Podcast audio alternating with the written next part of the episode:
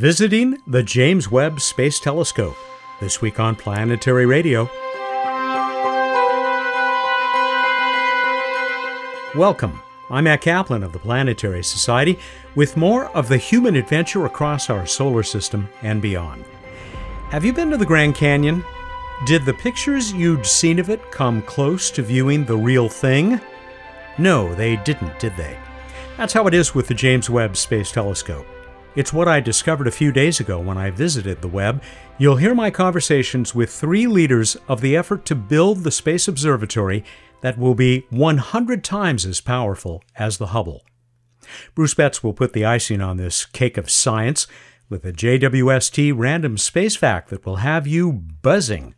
First up are these headlines from the July 2nd edition of the Downlink, our weekly newsletter, which is topped by the image that used to be on the back of my business card. It's our own pale blue dot, seen by the Cassini orbiter in a picture that includes the rings of Saturn.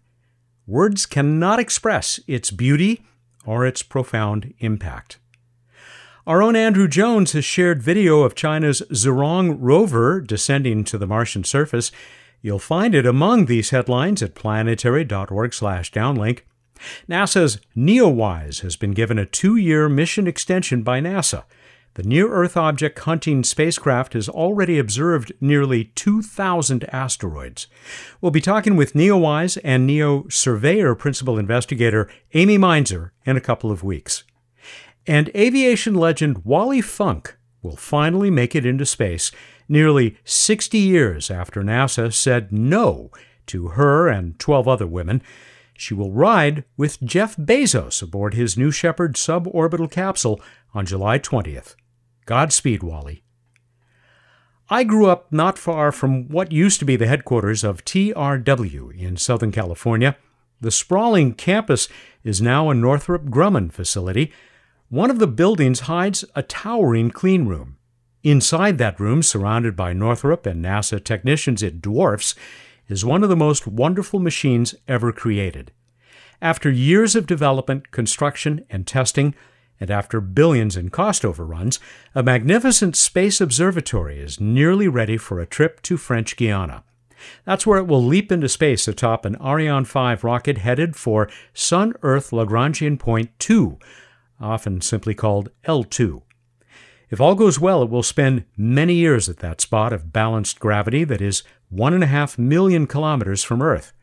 Scientists around the world trust that it will revolutionize our view of the universe in the way the Hubble Space Telescope started to do more than 31 years ago.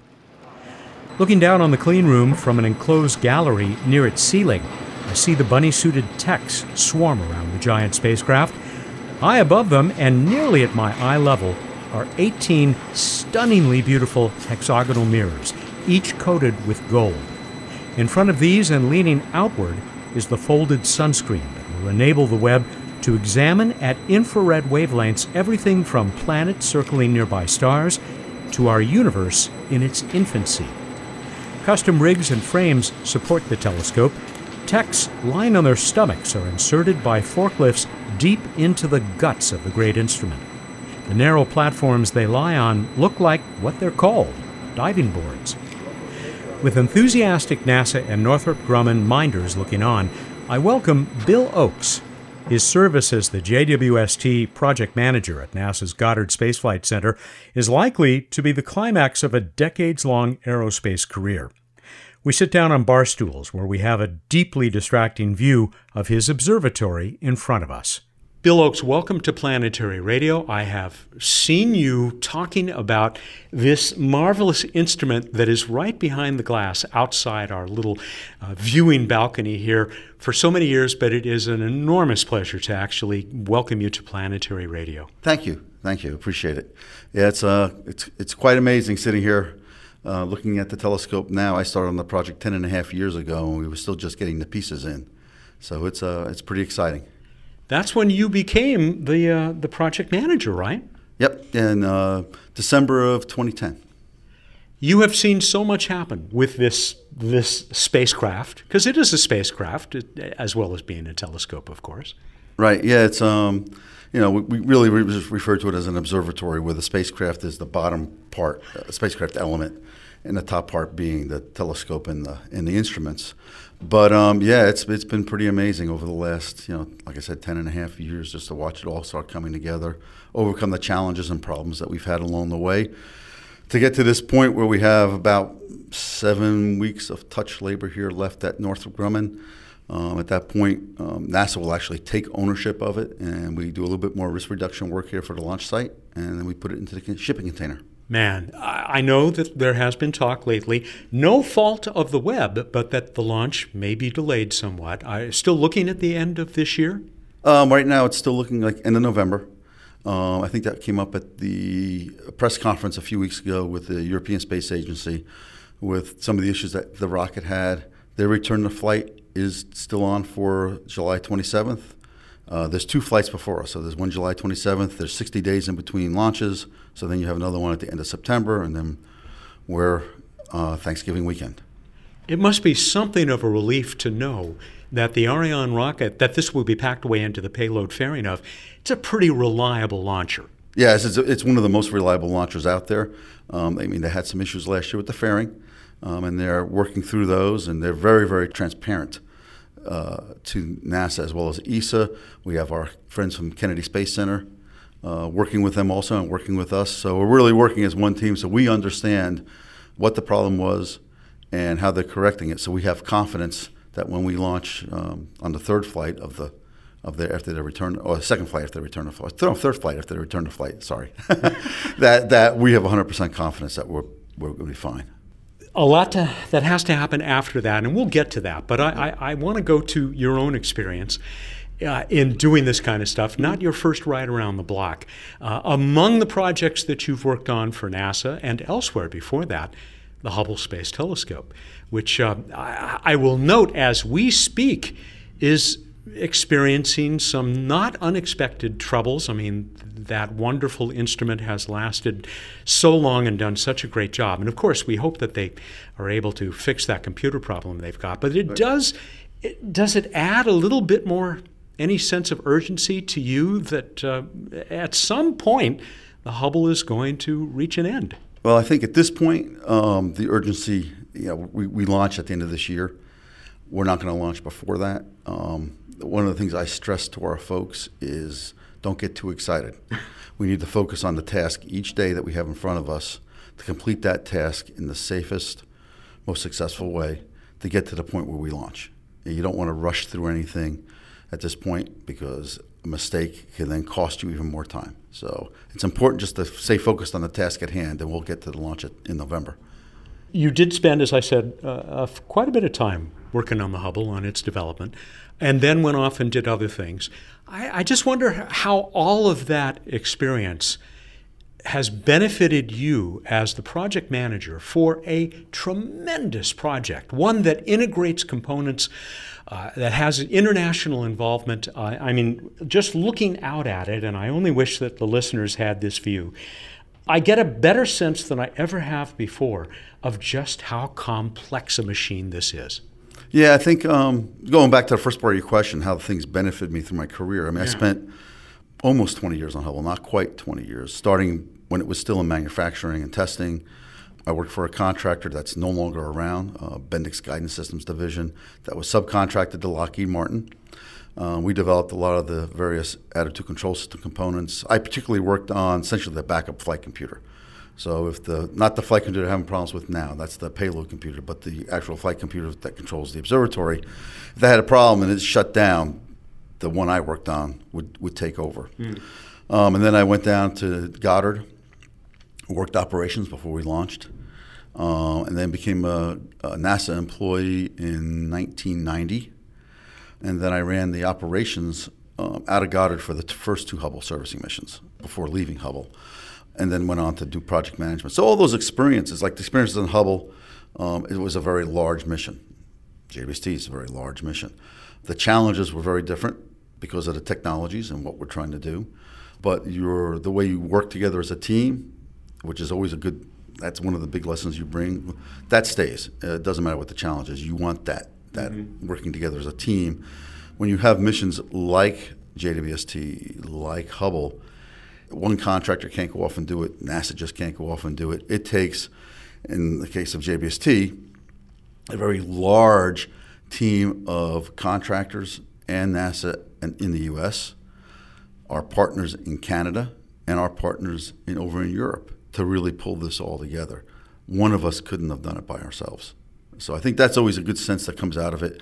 And then there's other lessons. And then when I left Hubble, I became a project manager and started with a very small mission. So very big contrast uh, with with Hubble, a mission called the Solar Radiation and Climate Experiment, working with the University of Colorado.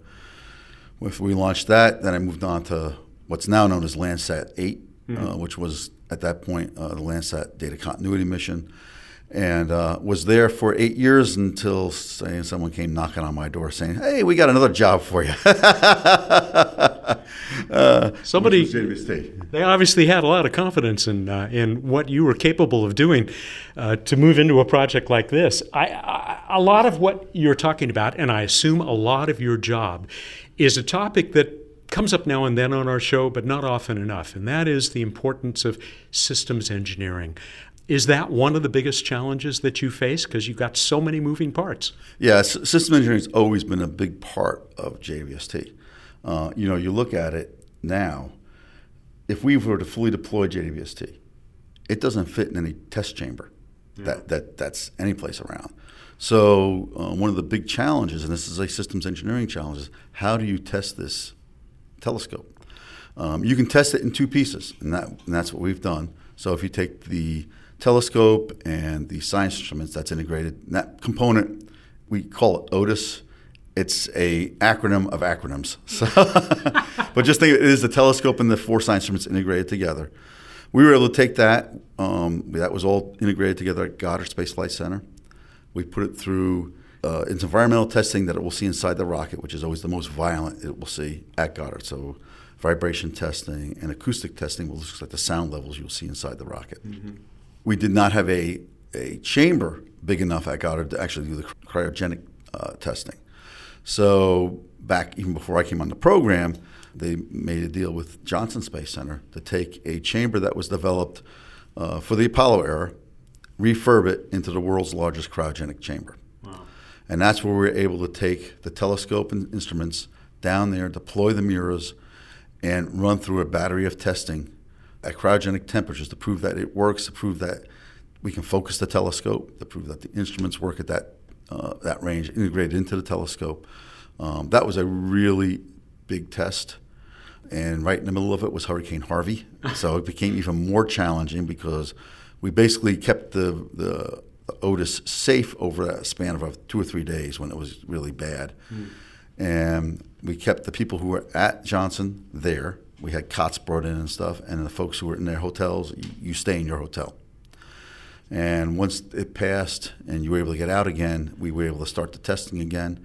The thing there that I'm most proud of all the time I tell folks, besides the fact that the test was a big success, was that the folks, when they rested up, they went back out into the community and helped volunteered in the community to help the community out recover from the program, which I thought was outstanding. But that's how we tested the Otis, and then the Otis came out here. Now you have the bottom piece, uh, the lower part, we call the spacecraft element. That is the spacecraft bus, so it has all the electronics, this solar array, communications equipment. And the sun shield, that could go through testing here. So it went through its environmental, same type of environmental testing, vibe, acoustics, and then into a thermal vac chamber to run its, its testing. But once you put those two pieces together, you can't test this in a chamber anymore. So the way you overcome that, this project is very intensive in mathematical modeling. Mm. So t- staying, starting down at the very low levels of components, we build mathematical models. Those models then are the results of those models compared to the results of the testing. You get them to match and make your adjustments to the models, and now you start building up and you build your models up to the point that in the end You've got there's about a dozen models we can use that can accurately predict the performance of JWST on orbit without having to go through a fully uh, fully integrated telescope or observatory environmental environmental testing. Electrically, we could test. We tested the the entire telescope electrically, but it was really the environmental testing. And we're going to talk a little bit later with your uh, colleague, uh, Begoña Vila, who w- has been involved with a lot of that testing, I'm right. told. Mm-hmm. You mentioned a hurricane that may seem minor compared to what we hopefully are coming out of now a pandemic. How did that affect the project? That that was very challenging from my standpoint. My counterpart at Northrop Grumman, uh, Scott Willoughby's standpoint, the most important resource on this program are the people. Hmm. You, know, you can say it's time and you can say it's money, but none of those do any good if you don't have the people to do the job. So when the pandemic really started and things started shutting down in March of 2020, we uh, see California shut down. I think on a Wednesday, so we we suspended operations. Uh, told everybody to go home. We had to figure out what we were going to do. We wanted folks to go home and figure out, um, you know, how how you're going to cope with this. The, we had about 30 to 40 folks from Goddard Space Flight Center out here. We got them home. A few of them volunteered to stay.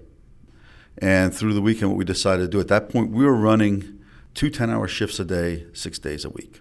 We made the decision to cut that back to one 10 hour shift a day, five days a week. So we slowed things down to allow folks to really be able to cope with the issues you had to deal with at home. We had to develop protocols to bring the folks back in here to work. I mean, when you're in the clean room like you have folks in there now, you're, you're pretty safe. You're pretty low risk as far as ever yeah, we're looking at people masked, bunny suits, right. and very clean air. Yes, yeah. But getting in there, they have to go through a, a gowning room and such. So we started limiting the number of people in the gowning room. It's going through the air showers, one person at a time versus that. That also slowed the process down. Luckily, we're in Southern California, so we, if people lined up to get in outside, most times it wasn't raining. yeah, right. If it was raining, they could stay in their cars and then come in. So it increased the amount of time to get in and the time to take breaks and go out because once you go in, you don't stay in there 10 hours. You take breaks, you have lunch breaks, whatever. So that has slowed down the process. And we kept those protocols in place through the end of last year. And for the most part, they're still in place now. There's still some of those protocols in place. Um, that was really probably the biggest impact here at Northrop Grumman. Um, the other big facility we have is the Space Telescope Science Institute up at the camp- campus of Johns Hopkins. They basically closed down and everybody worked from home last summer, we began to bring back not so much the folks that work there, except the ones that support operations, but letting our flight ops, some of our folks back in, their flight ops team back in, because we needed to start testing with the spacecraft from the control center last summer. And that's gone well. Um, we have gotten better and better with the protocols there. As things have gotten better, the protocols get a little less to the point where now we're running our we're running a full up mission rehearsals up there, and we just completed an eight day one where we broke it up into the first day was a countdown from uh, L minus six hours up through uh, solar array deployment. Wow. We did three days of sunshield deployments, and during these times, as much as we want them to run smooth, the team running their mission rehearsal throws anomalies at us, and you have to be able to respond to those anomalies and exercise what I always call our toolbox. Maybe think outside that toolbox and how you resolve some of these if we have an issue, an issue on orbit and then we spent a day, uh, I think, deploying mirrors and then uh, doing our wavefront sensing, which is focusing the mirror, as well as doing some instrument commissioning exercises. So, and we have another one of those coming up in August. That's a full two weeks. To paraphrase the person who said, you know, how do you get to Carnegie Hall? I, I guess I would say, how do you get to a Lagrange point? Practice, practice, practice. Practice, practice. yes. We practice, test, test, test, rehearse, rehearse, rehearse. Any idea how big the team has been? How many people have contributed to this project? I mean, we're seeing some of them down there on the floor right now, largely Northrop Grumman uh, technicians, of course. Uh, but not just the number of people, but the variety of skills that have gone into creating this observatory? Well, a couple things. One, when you actually look on the floor, that is an integrated Northrop Grumman NASA team out, that's out there. We are a fully integrated INT team. Um, so you almost always see a, a, a, mix out there. You may not know it, but there's always a mixture out there. Um, over the years, and if you go back, right, uh, 20 years to develop this mission, we've, we have taken a very rough guess at over 10,000 people have worked on it. It's not all engineers, and it's not all scientists, right? We have our technicians, we have the machinists. You've got other support folks, such as you know contracts folks, lawyers, they're all part of the, that team that all work together. So there's all different skill levels and talents that go into to constructing something like this. I when I go out to uh, schools and I talk, I like talking to elementary school kids. Hmm. So at some point back when we get back kind of normal, you can do that again. I always tell them if you're really interested in space, we tell everybody right, math, science. I emphasize English because you better be able to communicate your ideas to folks. Um, but that's not the only thing you can do. If you have, if you can't get, you know, you, not everybody's a mathematician, but there's lots of other things you can do. Everything from a machinist to a graphic artist to uh, financial people, business folks. You have. I'm, I'm going to get people mad at me if I leave their, their different things. it's out. like the Academy Awards. But, but don't almost, don't leave anybody out. Yeah, but it's I, almost any any kind of job you can think of. You can probably tailor it to be working in the aerospace industry and working on a satellite. I got one for you, which was absolutely delightful when I made that earlier visit here mm-hmm. to Northrop Grumman. Uh, at that time, there were seamstresses yes. sewing the sun shield. Yep. Yeah, they, I, I, we don't use that term, but it's it is like that. Anytime you want to need, whether it's the uh, the sun shield itself was manufactured by a company called Nexolve in Huntsville, Alabama. When, when you look at the sun shield and it's deployed, Right? It's it's about the size of we always say the size of a tennis court. It, each layer is made up of 50 individual pieces, and they are thermally stitched together. But going back to what you mentioned about people just sewing things together, there's a lot of thermal blanketing on this satellite, almost on any satellite, but especially on this satellite. And that is done in a shop where you literally are using sewing machines and such to stitch things together and and cut things out the patterns and and that all goes into making the, installing all of our thermal insulation, and it's all different shapes and sizes. So um, yeah, it's just another another example of the type of career you can have that still gets you involved with uh, aerospace. It has been, as we said, a, lo- a long, hard road, some bumps along the way. So close now. And this is a question I'll probably ask your colleagues who will be coming mm-hmm. in as well. What step in the deployment of this telescope is going to give you the greatest amount of relief once it's complete, once it's in place? Uh, lots of times I just tell folks, have you seen the video? that should give you enough nightmares right there. But, but it is the, probably the most complex deployment is the Sun Shield. Um, it's got, let's see if I get these numbers, 1,300 feet of cable, has 107 different release devices. It's either, it's either four or 500 pulley assemblies.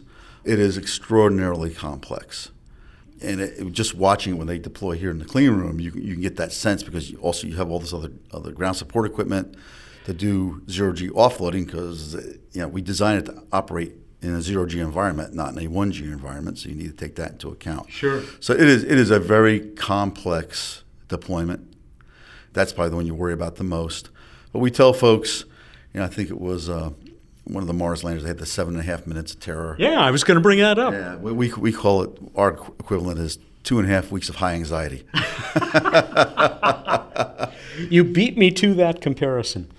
Once it's up there, once you've seen first light, and those hundreds and hundreds of scientists, many of whom I've had on this show, talking about how much they're looking forward to this this telescope beginning to do its work. Mm-hmm. Can you make a comparison and, and it's the sort of thing anybody can find easily on the web, of just how big a jump this is going to be over the Hubble Space Telescope, or for that matter, any other telescope that we've put up there in space, like the Spitzer. We'll do the comparison to the Hubble because that's the one everybody likes to do the comparison to. Sure. So our primary mirror is about seven times the size of Hubble's primary mirror. So you can right away you see the huge increase in collecting power.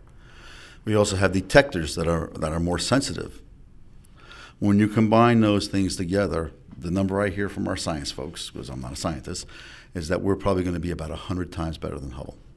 Now you combine that with the fact that we are an infrared telescope. So that's right. That's like one of the really big differences is why you see the mirror coated in gold because gold is more sensitive to infrared.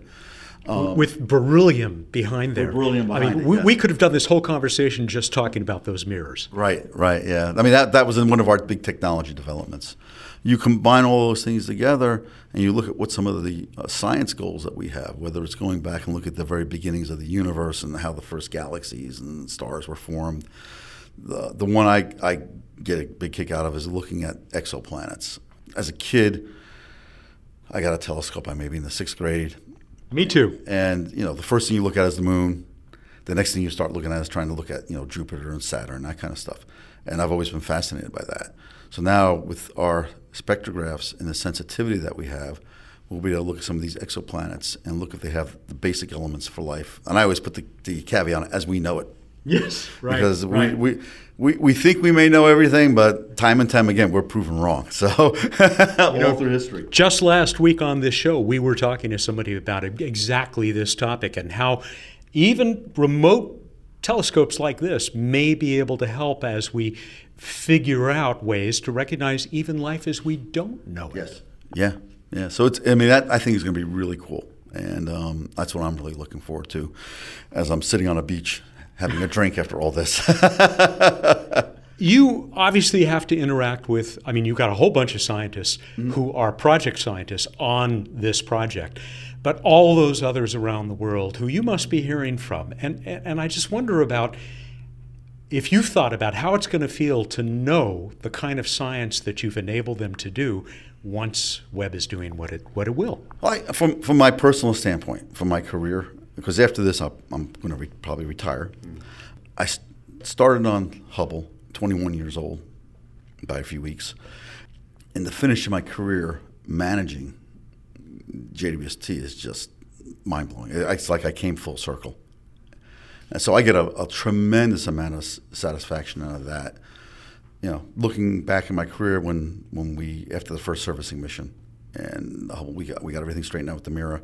The type of science that Hubble has done has been amazing. To look at how now JWST is going to go back and take those same books that Hubble rewrote with its science, we're going to be rewriting again. Uh, just amazing, and it's just it, it's very gratifying. There are people right now, I've talked to some of them, who are beginning to design and even propose the telescopes that will someday, could be 20 years from now, mm-hmm. uh, be the follow on to this, just as it is the follow on to the Hubble. What's your advice to those people? Be conservative when you're starting to try to figure out how much it costs and how long it's going to take to build. I mean, it's, it's, it's important to be not to be optimistic or I, I like to consider myself I'm an optimistic realist, and even then, there's there's the unknown unknowns that can happen and, and burn you along the way. I try to apply if a telescope has some of the technologies like we have, for example, the segmented mirrors. Try to apply lessons learned from JWST to that. You know, there's other things that they'll have different technologies that you just can't apply the lessons learned to. It's just like we couldn't apply lessons learned from Hubble. Mm-hmm to to JWST. But it really is making sure you think everything through, and um, it's very challenging. People come to me all the time. And they talk about well, it was originally a billion dollars. You know, now it's nine billion dollars. What you have to do is come out here and take a look at it, or look at pictures of it. Then understand that it's like I mentioned before, ten thousand people have worked on this over the years. You can't do the math to make a billion dollars work the complexities of it. We developed 10 new technologies for this telescope. That takes time, effort, and money. So you gotta you gotta have the reserves in there to be able to do that because it may not go smooth the first time. You may have to. Typically it's an iterative process, right? We make yeah. a little progress, but yeah, it's not quite there yet to meet requirements. Got to do it again. That all takes time. I mean, the, the, the mirrors are a prime example of uh, technology development. What it took to go from a, a, chunk of beryllium to this to this mirror you see now is, is amazing. Um, the number of people that were involved in that. Um, the analogy we like to use: if you took a one segment of the mirror, and a segment is about the size of a good-sized coffee table. If you took that segment and before you polished it, and then blew it up to the size of the continental U.S. and had your imperfections as the Rocky Mountains, when we finished the polishing of that, the Rocky Mountains are about an inch high. so it shows you the level of, of the type of work we had to do. When they did their initial polishing, they then went down to, I think it was at maybe five segments at a time or four at a time, whatever, down to Marshall Space Flight Center. We went to a cryogenic chamber there. You bring them down the cryo ch- chambers, and when you do temperatures, and when you do that, you're going to get imperfections in the mirror. Sure. You have to measure those imperfections, and let's say one of the imperfections turns into a, a, peak. You take it back to the polishing factory. You take that peak, you now make it a valley. The peak that's no longer there once you take it out of the cryo chamber. Now you make a valley. Yeah. Now, when you go back into the chamber the second time around to test it, that peak is now flat, right? Because you, you compensated for that. And the same thing with the valleys that you may have seen. So that's an iterative process we had to go through and get developed, and it was very neat technology to go do that. It sounds simple, but it, it, it really took a lot of effort, a lot of people, a long time to you know to, to, to figure out how we get these perfect mirrors. On the back of each mirror are six actu- actuators, so we can make adjustments as part of for focusing when we get on orbit. Because when we get on orbit, you basically started with 18 images that you want to get down, focus it to one image. Yeah but we can make all sorts of adjustments on this, even in orbit. You know, you can move the mirrors up and down, back and forth, in and out. You can even change the shape a little bit. So that allows us a tremendous amount of flexibility over time to make adjustments to that mirror when we need to. Great example. What's that saying? Do great things. Oh, do great things or or keep it simple, stupid. Both applicable. Uh, yeah, yeah. Keeping it simple, stupid is, is a hard one to apply here. Yeah, sure. The complexities involved, but. Uh, you know, we go out and we do great things, and but to do great things, it takes time, energy, a lot of smart people. And you learn along the way. Yep. And some things happen that uh, probably are going to pay off for future projects. Yeah, I mean, there's always lessons learned just in the development of it to, to, that you can pay off. And there's there's very simple lessons learned that people all should be doing. There shouldn't even be lessons learned, and that is uh, something that's this complex. And I tell folks this all the time you tend to want to focus on the really, really hard things because that's where you know your challenges are. What can happen is you can miss a simple mistake. And so the lesson you got you got to look across everything. You got to focus on the simple things as much as, as just as much as you have to focus on the really hard, complex things. And um, you know the example I use all the time is when the spacecraft element came out of acoustics. Everybody heard about. You look on the floor and we found loose nuts and and screws. It was very simple what happened. Northrop did the drawing, sent it down to the manufacturer. Typically, on a drawing, you always have a specification that says for a screw going into a lock nut, for that lock nut to engage, you have to have so many threads basically proud of the lock nut. That spec was inadvertently left off, so the manufacturer didn't. It was more random that it was done, and that was the result. And they started to back out over time, and then we went to the acoustics environment. That was like the straw that broke the camel's back. And that cost us a lot of time to go back. And so it's the simple things like that. And after that, we went back, we audited thousands and thousands of drawings, all sorts of other checks that we went through to make sure we didn't have that issue anyplace else on the satellite. But this is exactly how the process is supposed to work because anything this complex, you're going to run into things like that, no matter how careful you are but it was caught here instead of discovering it out oh, there. yeah, yeah. This is, you know, they always say this is the reason why you test is to find stuff, yeah. and, that, and that's yeah. what we did. The frustrating thing is it, it, was something that was simple, and that that and I can understand why all the critics of JWST get frustrated because it was something that should have been caught. And we take lessons learned from that all along the way.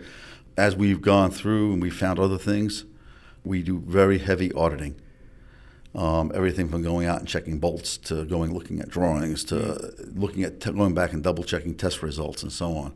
We do a lot of auditing to make sure we never have any problems when we get on orbit. I'm thinking of you as this is your crowning achievement and then going into retirement and hopefully continuing to visit those elementary schools, uh, as you said. Mm-hmm. Uh, yesterday, I told my five year old grandson that I'm going to be going to see the James Webb Space Telescope. And he said, because he's already a space geek, can I come? yeah, that's pretty cool. My, my grandson's not quite two yet, so he doesn't quite grasp it. But uh, yeah, for little kids, I mean, it's going to be amazing. This is, this is the next generation's telescope. The five year old might actually get to work on the one after this. but the, you know, the kids now that are middle school, high school, and college that want to go into astrophysics, this is what they want to work with best of success, Bill, as uh, as this uh, amazing telescope observatory is packed up, sent down to French Guiana, and uh, counts down to uh, its launch uh, to doing perhaps the greatest astronomy, astronomical work that has ever been done by a telescope. Where will you be uh, for the launch? Launch, I'll be in French Guiana, so I'll be on console down there. Um, I'll, I'll, get down there a week, two weeks ahead of time because um, we have we have some reviews down there that we finish up. Uh, the day after launch, I'll then fly back up to Baltimore and head up to the Institute for our commissioning. It takes us about 30 days to get out to L2. During that 30 day time frame is when we do all our deployments. Once we do that, we start the wavefront sensing. We have to cool the telescope down, commission the instruments. It's, it is a f- jam packed full six months of commissioning, but the end result is going to be spectacular. Thank you, Bill. Can't wait. Yeah. Thank you. Thank you. Yeah, I can't wait either. Bill Ochs is the James Webb Space Telescope project manager at NASA's Goddard Space Flight Center. We'll meet Bill's colleague, Dr. Begoña Vila, after this break. I hope you'll stay with us. Hi again. Did you catch my big announcement a couple of weeks ago? Even if you didn't, you may have noticed the change. Planetary Radio is now commercial free. We're very glad to have made this transition, but it does leave us short of the funds those ads used to bring in.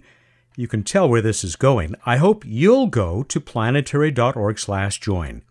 Becoming a member of the Planetary Society is the best way to support all of our great work. But did you know that you can also provide direct support for Planetary Radio? Go to planetary.org/donate and scroll down to the picture of Cassini Project scientist Linda Spilker and me touching the geysers emerging from a model of Saturn's moon Enceladus. My colleagues and I will be grateful for your gift in any amount, and we also look forward to welcoming you as a new member of the Society. Ad Astra. Spanish born Begoña Vila is a key instrument systems engineer for the James Webb Space Telescope. Like Bill Ochs, she was making another visit to the Webb from the Goddard Space Flight Center when she climbed the steps to the clean room gallery where I had also talked with Bill. Dr. Vila Begoña, thank you very much for joining us here with this absolutely thrilling view in front of us. Now, this is new for me being in the presence. You still, after all these years, feel that excitement? Indeed. Thank you for having me. It's always an exciting moment. Uh, I have been with the project for quite a while. I remember delivering the flight instruments. That was exciting. Seeing them put together in the ISIM structure, that was an awesome moment. Doing the cryo testing, then seeing the mirrors, the mirror, each of the individual mirrors are assembled. Seeing that first picture that a lot of us at Goddard saw, those mirrors open for the first time, super exciting. and then coming here to Northrop, seeing the sun shield, the integration together, and now any any phase is super exciting, and it's always a wonderful moment when we get to, to do what, what we are doing. This is as thrilling for me as when I've gone to JPL, put on the bunny suit, you stand in front of curiosity, you stand in front of perseverance. There's a bit of anxiousness as well, because until it's up there getting first light, so much still has to go just right, right? And and you've been a big part of making sure that it will go just right. Yes, uh, as you know, it's going to be very far away, four times the distance of the moon. So we have had to do a lot of testing on the ground to make sure it will deploy and operate as expected. I think we are all feeling the excitement now because we are almost there. I think this week here we are finishing two of the most important electrical tests that we have to do. In fact, today I am here supporting one event where we induce a fault and we show that mm. everything saves and shuts down as, as it should. But anyway, we're very close to going to the French Guiana, doing the testing there, and then doing the launch will be exciting. But that's not the end of it. Of course, then we have about six months of commissioning. We have to deploy all the components align those 18 mirrors. The first time we take a picture of a star on orbit, we'll see 18 stars. Each of the mirrors behaves as a mirror. Mm-hmm. So, a lot of work with the actuators on the back to make it behave as a single mirror. And then we have to turn each of the instruments, do the calibration. So I think it's going to be so exciting, even after the launch, during all that time until we say, we are ready. Here is James Webb go and use it. So very, very cool. Very much the same process that all big new telescopes have to go through. The big difference, of course, being this is going to happen in the vacuum and cold of space with no human hands on it. Correct. Yes. Every every time you launch something into space, uh, you follow certain processes. We all have to do it, right? You do some ambient functional to make sure things work. You have to do vibration and acoustics testing to make sure what you're launching survives kind of the worst part of the journey, which is that launch on the rocket where it will be shaken and hear these loud noises. But then you have to duplicate the conditions that instrument will see on orbit. In our case, an infrared telescope operating very cold, so that's why we had to do the testing in the cryo chamber at Goddard and the cryo chamber in Houston mm. to duplicate the vacuum and the coldness. This goes to 40 Kelvin, and that was a challenge in itself. A lot of uh, cold telescopes go to 80 Kelvin with nitrogen. To go to 40, you have to add helium, and that's a mm. more complicated process.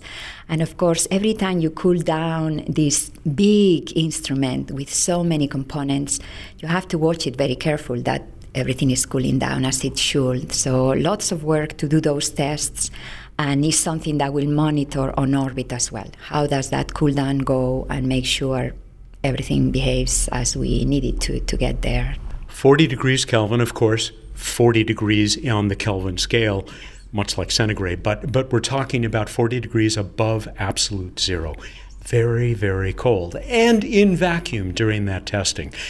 Did that testing give you the confidence that once this big spacecraft, because it is a spacecraft, yes. gets up there, it's going to do what we need it to do.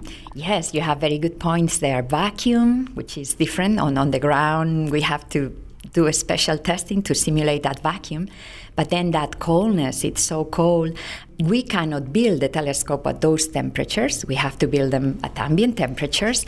And I think, as everybody knows, when you put something in the freezer, its properties change. So that's true for this telescope as well. The properties of the materials will change and things will shift a little bit. So you have to make sure I build it at ambient, knowing when it gets cold, it's going to go there, and that's where it needs to be.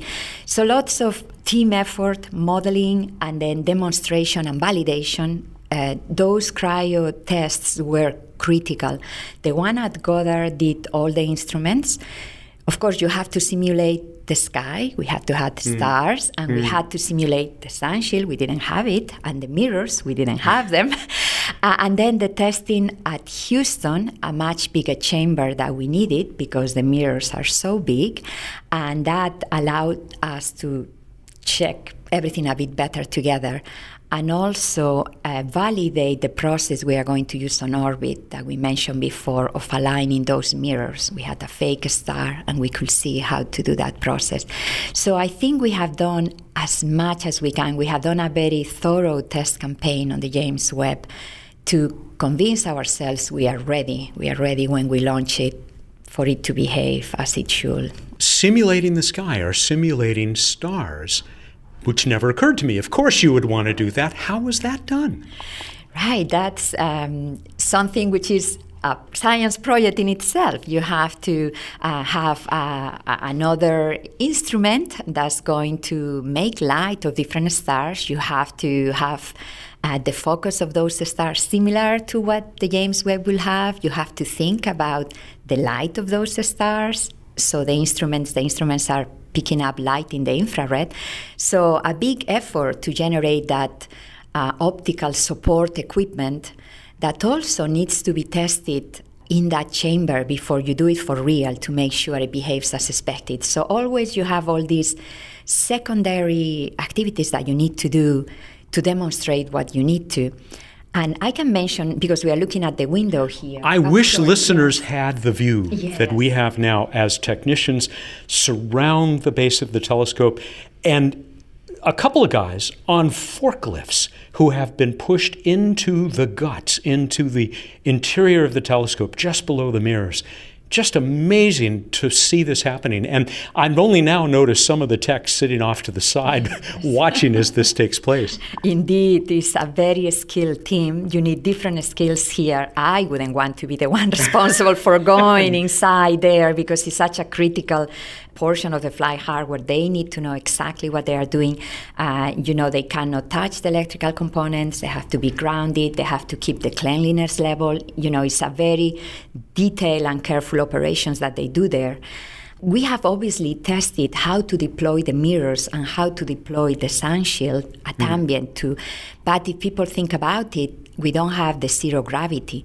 So I cannot really just open the mirrors and open the sun shield that will damage it. So yeah. you have to do a very careful, again, ground support equipment that will offload the weight of what you are deploying without affecting what you're trying to test to demonstrate you can open it safely and you can close it safely. So, again, a lot of around work that's needed from the team uh, to be able to demonstrate and validate all the operations for flight. I also think of what it must have taken to integrate all of these components. I mean, enough of a challenge developing each of them. Mm-hmm. But as we know from other spacecraft, other projects that we've talked about on this show, the integration until you actually install something and see that you know the holes that bolts are supposed to go through actually line up. But maybe more importantly that the electronics all work together. I mean, is this also something that you've been a part of? Yes, I uh, I mainly work on the operations of the instruments. So uh, yes, I have been involved throughout to either develop or support the testing when it happens. And what you're saying is totally correct. Each component is tested at its level. If we start at the beginning, an instrument was tested wherever it was built in Canada, in the Europe, in Europe, here in the USA. Each of those teams tested the instrument and did the testing we mentioned before. They did functional testing, they did vibration, acoustics, and cryo testing. And they delivered it saying, This is good, we think it's good. Yeah. Now you're going to put them all together, and it's what you say. How do you know you put them together correctly? How do you know all the bolts and all the pointing is good? Well, you have to do the testing again functional, vibration, acoustics, cryo. And that happens all the way through. The sun shield had to do the same, the mirrors had to do the same. And now, when we finally came to Northrop, putting everything together, which you can see videos, I'm sure, online and yeah. on the JWST website, how cool it is to put the mirrors with the instruments, with the sun shield and the spacecraft bus. But then we had to repeat it all over again vibrations, functional, acoustics we couldn't go cold with there is no chamber on the earth that's big enough to fit this beautiful instrument but we did as much as we could. We are still doing it at ambient to demonstrate that nothing is broken. We, we did put it together correctly and it functions as it should.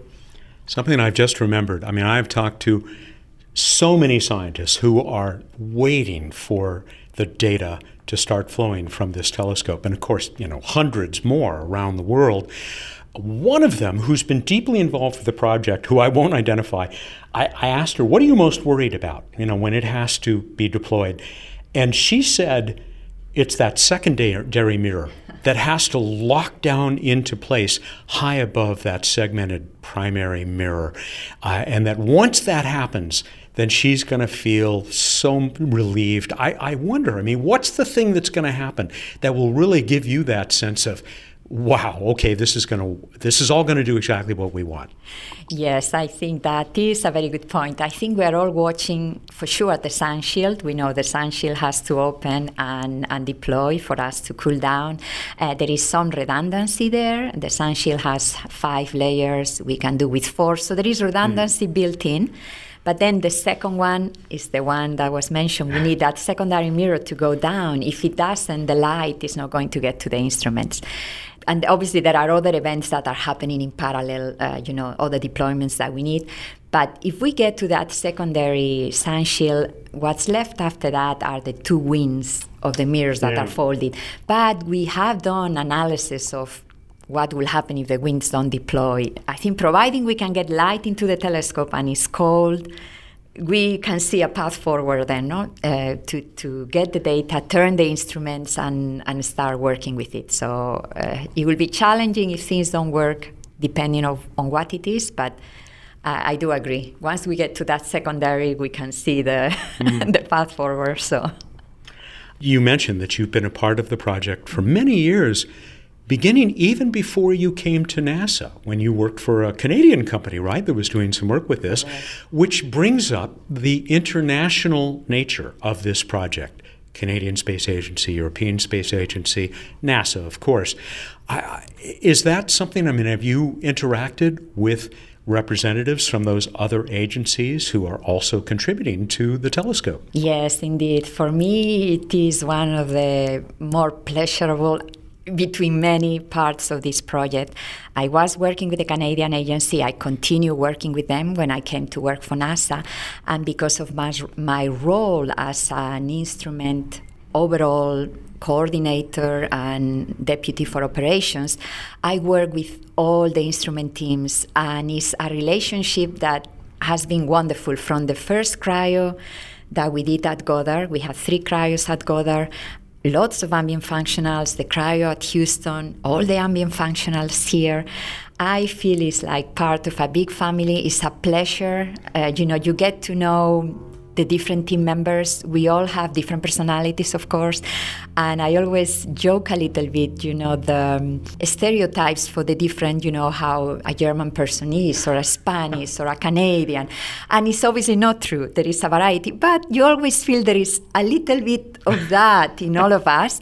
And it's truly a pleasure to, to develop this friendship and this working relationship with, with this team. And I will we still have the six months of commissioning together, but uh, very good friendships made and, and great work together. And um, I think it's a very important thing for science that teaches all of us that we can really work together for a common good, you know, independently of many other things that we put in the way sometimes. So it's one of the things we like best about exploring space. It has become something that, uh, in general, nowadays, no one nation does entirely on its own. Indeed, these big projects that answer these critical questions for all of us, for humanity, uh, you cannot do them alone anymore and it's not good to do them alone i mean it's good to we're all looking for the same answers the same knowledge so it's uh, truly a pleasure i think that's a wonderful thing on the james webb to have this mixed team uh, working together I know that you also do a lot of STEM activities, outreach activities, um, in part relying on your fluency in both Spanish and English. And I just wonder how much a part of uh, a, a, sort of your mission in life it is to to share what you do and, and to share you know the thrill that we get looking out there. Uh, yes, I love doing STEM and outreach events. Uh, not only to share obviously James Webb, I think it's a telescope for everybody. And I think on any subject, you know, astrophysics, um, anything that we work on, it's not a specialty. I think everybody uh, can understand it, everybody can get excited about it. So I love having a little bit of a part in engaging everybody and not thinking, oh, I could not do that, I could not understand that, which is not correct. So I, I really enjoy it on both. And it's different Spanish and English. I love both. Uh, it gives you a different uh, feeling, and I, I, it's a great part of what I enjoy in my job. Where will you be when that launch takes place uh, in French Guiana? Any chance you're going to be down there? Well, I'm going to be in French Guiana for the functional testing. Mm. I am not sure yet if I'll be there for the very end, but then for sure I know where I'm going to be for the next six months, which is in the Mission Control Center in Baltimore, in the uh, instruments control room. So both, I'll get to experience a little bit of both and um, yeah, I, ca- I, can't wait. I think it's a, a wonderful ending of a of a, a, journey. So very looking forward to it. In some ways, even though you've been at this for 15 years, the excitement, uh, the best of it is still to come. Obviously, thank you, Begoña. It's been delightful talking with you, and and best of success with. Uh, this big telescope. Thank you. It has been my pleasure. Thank you for having me. NASA Goddard Instrument Systems Engineer Begoña Vila. Also in town during my Northrop Grumman visit was Greg Robinson. Greg directs the James Webb Space Telescope program in the Science Mission Directorate at NASA's Washington headquarters. Greg spent 11 years at Goddard earlier in his NASA career. As you'll hear, that was just one of his many assignments. Greg, welcome to Planetary Radio. Great to uh, add you to this very talented group that I've been able to talk to today as we look down at the James Webb Space Telescope. Welcome. Well, thank you. I'm really glad to be here. Uh, we certainly appreciate what you all do and what you do for, for NASA and the space business. Uh, so I'm looking forward to it. Yeah, well, you're the guys who give us something to talk about, so thank you as well. Uh, speaking of NASA, You've been all over the place. Deputy Chief Engineer, Deputy Center Director at uh, the Glenn Research Center, Deputy Associate Administrator for Programs in the Directorate that you're still part of, uh, the Science Mission Directorate, headed by Thomas Zurbuchen, who's been heard on this show. You seem to be sort of a utility player or a utility leader. Well, sometimes you, you have to get the base hit, sometimes you have to steal a base, and sometimes you have to get the home run. Uh, I've generally uh, gone where they've asked me to go to, to make a contribution to the agency, and I, I hope like to think I've made contributions in all those areas. Of course, each experience builds on, on the, the next, right? And so that's kind of made me the what I like to call the whole person in space. I haven't said this before, but probably the right person for this job at the right time. Well, that's good. I think you have a perfect right to say that. You know better than most people that the Science Mission Directorate, you folks deal with what? Something like a hundred different projects, missions, and so on. This machine out here, the Webb, it's just one of those, but it's certainly one that has gotten a lot of attention. Uh, rightfully so. Is yeah, we have, depending on which day you count, 114, 115 missions in various stages of formulation, development, and and operations on orbit. Uh, so it's a huge portfolio crossing all of the, the, science themes. But Webb is, is the, the mother of them all. And often say Webb is, is our Apollo on, on the science side. It, it, it has that kind of cachet. Uh, the world knows about Hubble for 30 plus years, and, and this is 100 times better than, than Hubble, if you could just wrap your brain around that. And I'm still trying. I'm still trying to wrap my brain around just actually being in its presence out there. Tell me about your job now, which is pretty much devoted to this telescope. Both arms were twisted just over three, over three years ago to take this job. I was happy with my last job, and this was around the time we we just ran into a few few glitches on launch day and a few other issues. So I'm the program director. I think you've talked to Bill Ochs. He's the project manager out of Goddard, and I often say that's where the heavy lifting takes place, right?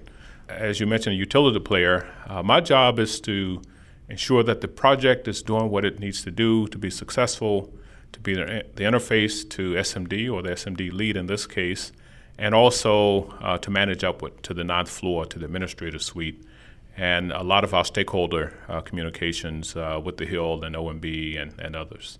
A lot of interfacing between people with different interests, different skills, different jobs. Absolutely, and that's what makes it tough uh, because we are who we are personality wise, right? And we have to deal with all of these different interests, and, and I stress interests with, with quotes. Um, but that's what makes it fun. And to do this for this mission uh, makes it easy as well. We've talked a little bit with Begoña Vila and with uh, Bill Ochs about how big this team has been from so many different agencies around the world as well. Uh, sure, the engineering challenges are huge and the integration of all that engineering, but just the, the people involved, uh, making all of them mesh so well, sounds like that is really a big part of what you do. Well, it's certainly a big part of it. Uh, again, the heavy lifting takes place uh, from Goddard, uh, from Bill's team. Uh, we've had several thousand people working on this over the years engineers, technicians, hundreds of scientists across the globe. Uh, so a huge supply chain with our contractors and sub-tier suppliers. It's kind of tiered. Over certain times, you deal with different pieces of that supply chain. It's almost compartmentalized as it builds up. That that helps a little bit, but certainly a large team, really really smart people, mm. and it's all about the people. And the key is learning how to, to make these people and these organizations work together uh, in harmony that's the key, but that's the hard part as well. and, and it can be fun when it's successful. And I think we, we're in that direction. Do you interact with the scientists on the project and actually scientists who aren't on the project? Uh, yes, I do. Uh, on a day to day basis, uh, the program scientist, Eric Smith, deals with the science community day to day, with interface with, with the Goddard science team, with the, um, the project scientists. And of course, uh, he works through the uh, Space Telescope Science Institute does a lot of the mission operations planning. That's where a lot of scientists play into that. Uh, so I deal with it on, on a, a gross level, top level, uh, mm-hmm. but day to day, Eric is that primary interface. Because you're at HQ, right? Correct, and Eric is as well. I have a very small team there, rightfully so. So he does a lot of that heavy lifting on the science side. He is a scientist as well chief scientist, he's now chief scientist of NASA, of course, Jim Green.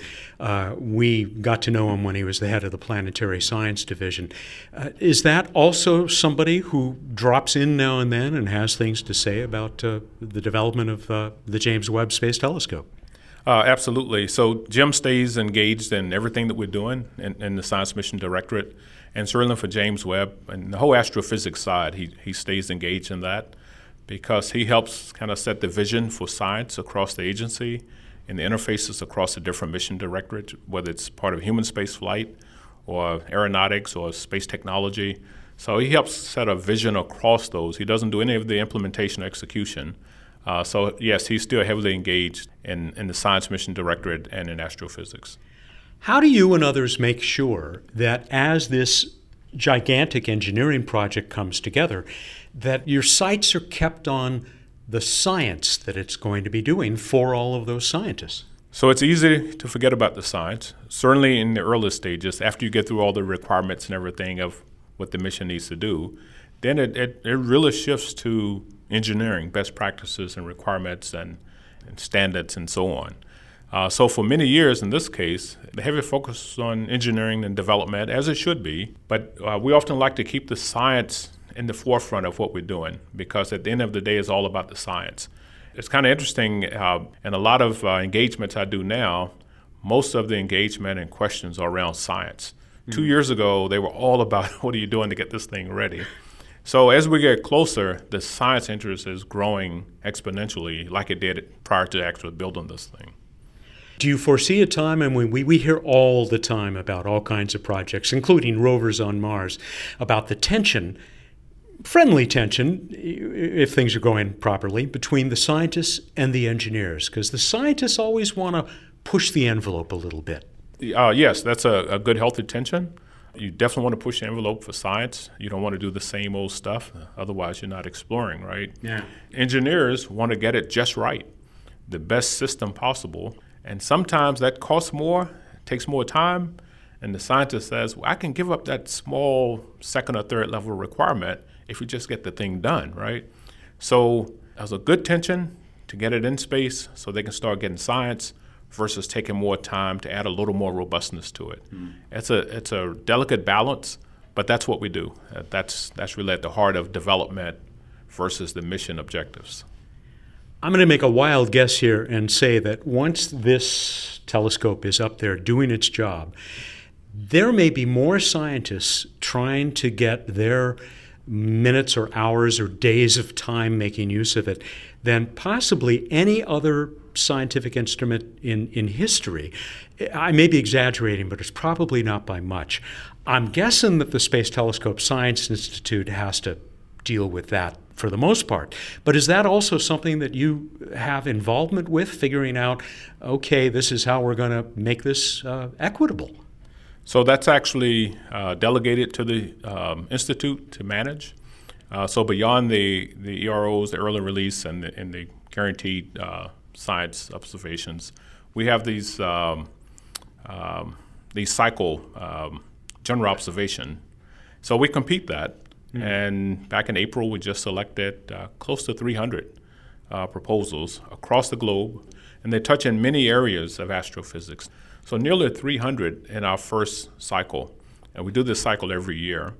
And the competition is is pretty pretty fierce.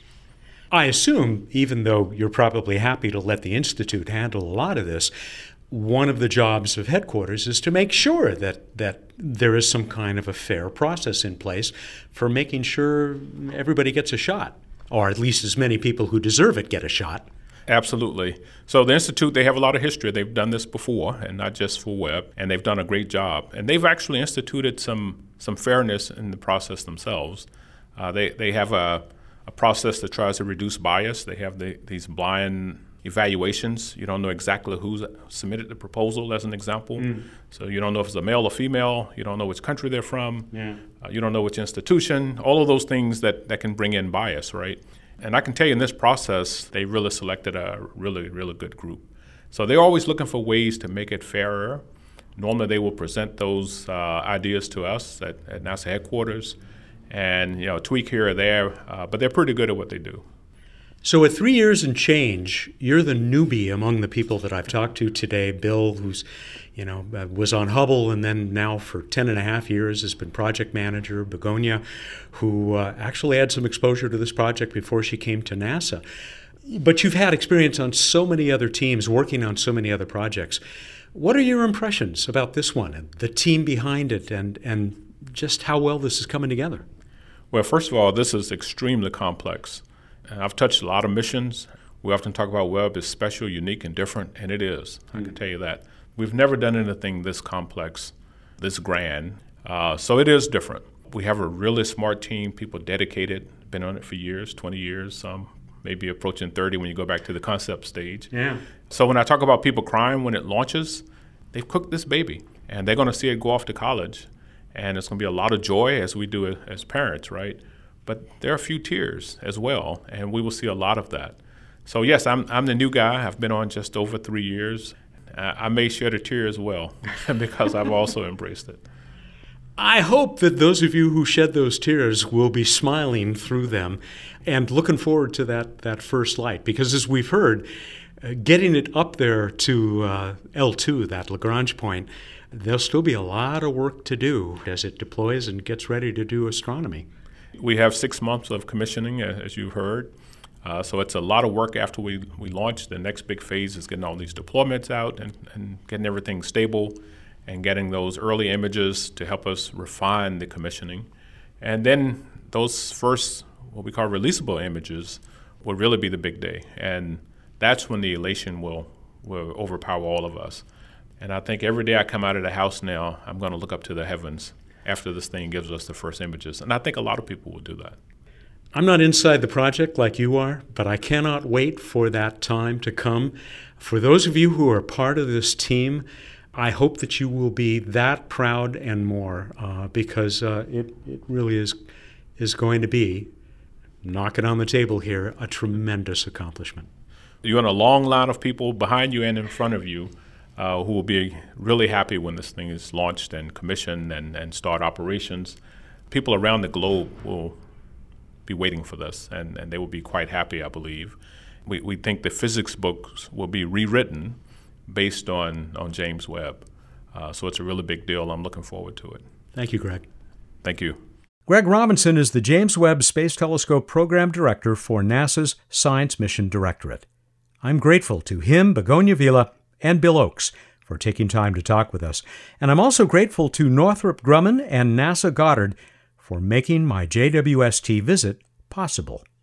It is time once again for What's Up on Planetary Radio. Here is the chief scientist of the Planetary Society. It's Dr. Bruce Betts. Welcome back. I, I, I... was that a seal impression? uh, sea lion, technically, but uh, yeah, I just felt pinniped today. I don't know why. well, you you may have trouble as a pinniped dealing with the gift that I got you, which I'm holding up to Bruce right what? now. We can see each other. I'm going to open up the bag that they oh, this uh, is very exciting. stapled shut at the Northrop Grumman uh, gift shop. The official JWST patch. Oh, that's so cool. Thank you, Matt. Isn't it pretty? It is pretty. Yeah, I'm gonna. I'll get it to you someday. Okay. awesome. Thank you the Mars Venus snuggle I've been promising for uh, weeks. It's happening July 12th, Mars and Venus low in the west, shortly after sunset. So, in the, the dusky time, you will see super bright Venus. And over the days before and after July 12th, you'll see Mars moving from above Venus to below Venus, looking reddish more than 100 times dimmer than Venus, but uh, they'll be actually closer than the width of a full moon whew, it's going to be cool. But make sure you try to get a good view to the western horizon. For an easier target, in coming up in the middle of the night, just about right in the middle of the night in the east, we've got really bright Jupiter with Saturn yellowish kind of to its upper right, and they'll be up high in the south in the pre dawn. Mercury, eh, it's tough. Mercury's going away, but you might still catch Mercury low in the pre dawn east. That's our sky. On to this week in space history. It's another uh, hard to believe for you, Matt. 10 years ago was the final launch of the space shuttle, STS 135 oh. Atlantis. That is hard to believe uh, because it was 10 and a half years ago that I tried to watch a shuttle launch and, and unsuccessfully. So I never did get to see one uh, lift off of the pad there. But uh, man, that's just crazy. You never got to see one. I'll I'll see if I can do something and get it another one scheduled. Would you? Thank you. I think it's worth it. I think there are probably others out there, at least three or four of us, who never got to witness one. Yank them out of museums. It'll be great. we'll just steal one. We'll steal one from, uh, I don't know, maybe LA's. Uh... This is a plot of a great movie. We're going to need Nicolas Cage and. All right. I know someone who knows someone who knows Nicolas Cage, so I'm on it. I've seen movies with him in it. My son does a fine impersonation of him, but I don't think that's relevant right now. What is relevant right now is that in 1979, two interesting things happened this week. Probably more than two, but I'm going to tell you about two. Voyager 2 did its Jupiter flyby before it headed off to three more planets, and Skylab re entered in a fiery oh. reentry, spreading material across the Indian Ocean and a little bit into Australia. I remember that. Boy, that was a big deal too. Yeah. Remember the uh, people selling T-shirts with targets on them? Yes, yes, I do. As a matter of fact. Uh, All right, we move on to the promised random space So, according to NASA, and I, I, believe him, but I haven't. I just say that because I, I haven't actually done the calculation myself, and it is so amazing. The James Webb Space Telescope will be so sensitive. How sensitive will it be? It will be so sensitive that it will be able to see the heat signature, the thermal signature of a bumblebee at the distance of the moon. That's good. Okay, lunar bumblebees, your time is up. oh, that's a good one. You're absolutely right. Let's go on to that contest. so we hope there's no space apiary in the way. I just wanted to use the word apiary. All right, we go on to the contest, and I ask you which is the only one of the 88 official IAU constellations named for an actual historic person. How'd we do, Matt? You tell me how we did. What's the answer here? What were you looking for? Coma Berenices. Apologize if pronunciation's off. Its name means Berenice's hair in Latin, and she was the queen of Egypt. Queen Berenice II of Egypt counts as actual person. Rob Cohane in uh, Massachusetts longtime listener. He's been listening to the show, or at least entering the contest for at least five years.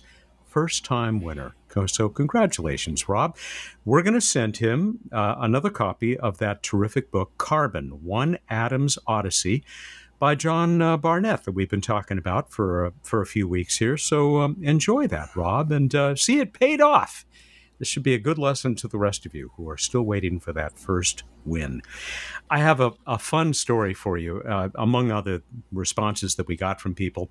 Uh, and this is from Kent Murley in Washington. Uh, and it starts with this uh, astronomer who worked in the Egyptian court, Conan of Samos, later apparently of TBS, uh, needed to, but seriously, folks, needed to cement his job as astronomer at a seaside temple to Arsinoe II of Library of Alexander fame. When Berenice II became wary of the late return of her cousin slash husband, there's a story, Ptolemy III from the Third Syrian War, she pledged her tresses to Arsinoe aligned with Aphrodite and protection from shipwrecks. After the vote of her tresses went missing and the returned Ptolemy III was doubly angered, a shorn queen, and a PR mess. Conan of Samos, waging spin, declared Arsinoe had placed the tresses in the heavens. Ptolemy III was appeased, Conan lived, and Berenice II went up in history. And he closes with this to baldly go where no woman has gone before. that is quite a story. Yeah, well done, Kent. Thank you very much.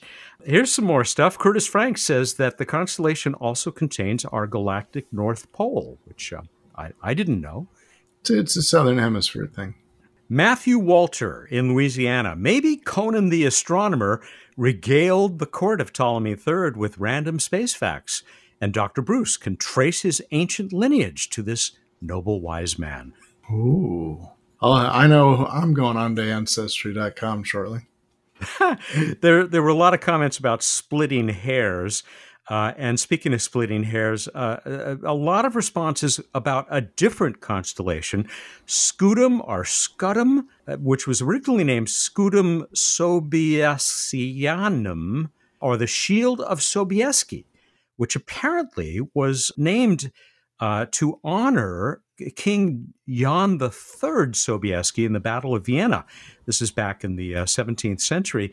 Not really, because Bruce was looking for a person, not the person's shield. Am I correct there? That is correct. We're going to go with a no on that, but interesting historical reference. And here's another one from Mark Bailey in California who is under the impression that Hercules may, in fact, have been a real person also. I think I've heard speculation about this, that uh, Hercules may have been based on a, a, living person. Finally, Ian Gilroy in Australia.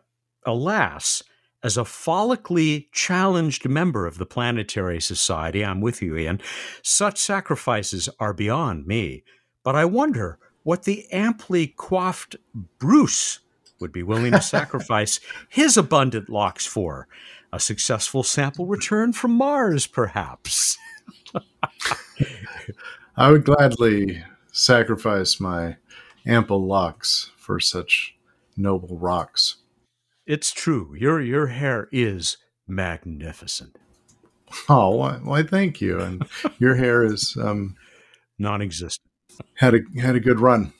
Yeah, it did. It did have a good run live hard, fall out early. That's what that was. I, I, think that's the motto of the next Fast and Furious movie, but I'm not sure. F and F ten. Uh, okay, before we go any further off track, uh, take us to another contest. All right, we're going to uh, start with something that uh, I'm guessing you discussed in the interview I haven't heard yet with about James Webb, that it will be stationed at the Earth Sun Lagrange Point 2, L2. Here's my question though. What was the first spacecraft stationed at Earth Sun L2? Go to planetary.org slash radio contest. So not just any L2 L point, Lagrange point, but L2 specifically. And Earth Sun L2 even more ah. specific. Ah, okay, I get it. Hope you get it too. You have until Wednesday, July 14th at 8 a.m. Pacific time to get it. Get it to us, that is. And uh, you might win yourself, why not, a planetary radio t shirt. That's it. We're done. All right, everybody, go out there, look up the night sky, think about space bumblebees, but you can't hear them buzz. Thank you and good night. That's great. In space, no one can hear you. he's he's Bruce Betts, the chief scientist of the Planetary Society, who joins us every week here for What's Up. Bzz. Bzz. Planetary Radio is produced by the Planetary Society in Pasadena, California and is made possible by its observant members. You can join them as we learn about life, the universe, and everything at planetary.org/join. Mark Hilverda and Jason Davis are our associate producers. Josh Doyle composed our theme, which is arranged and performed by Peter Schlosser. Ad Astra.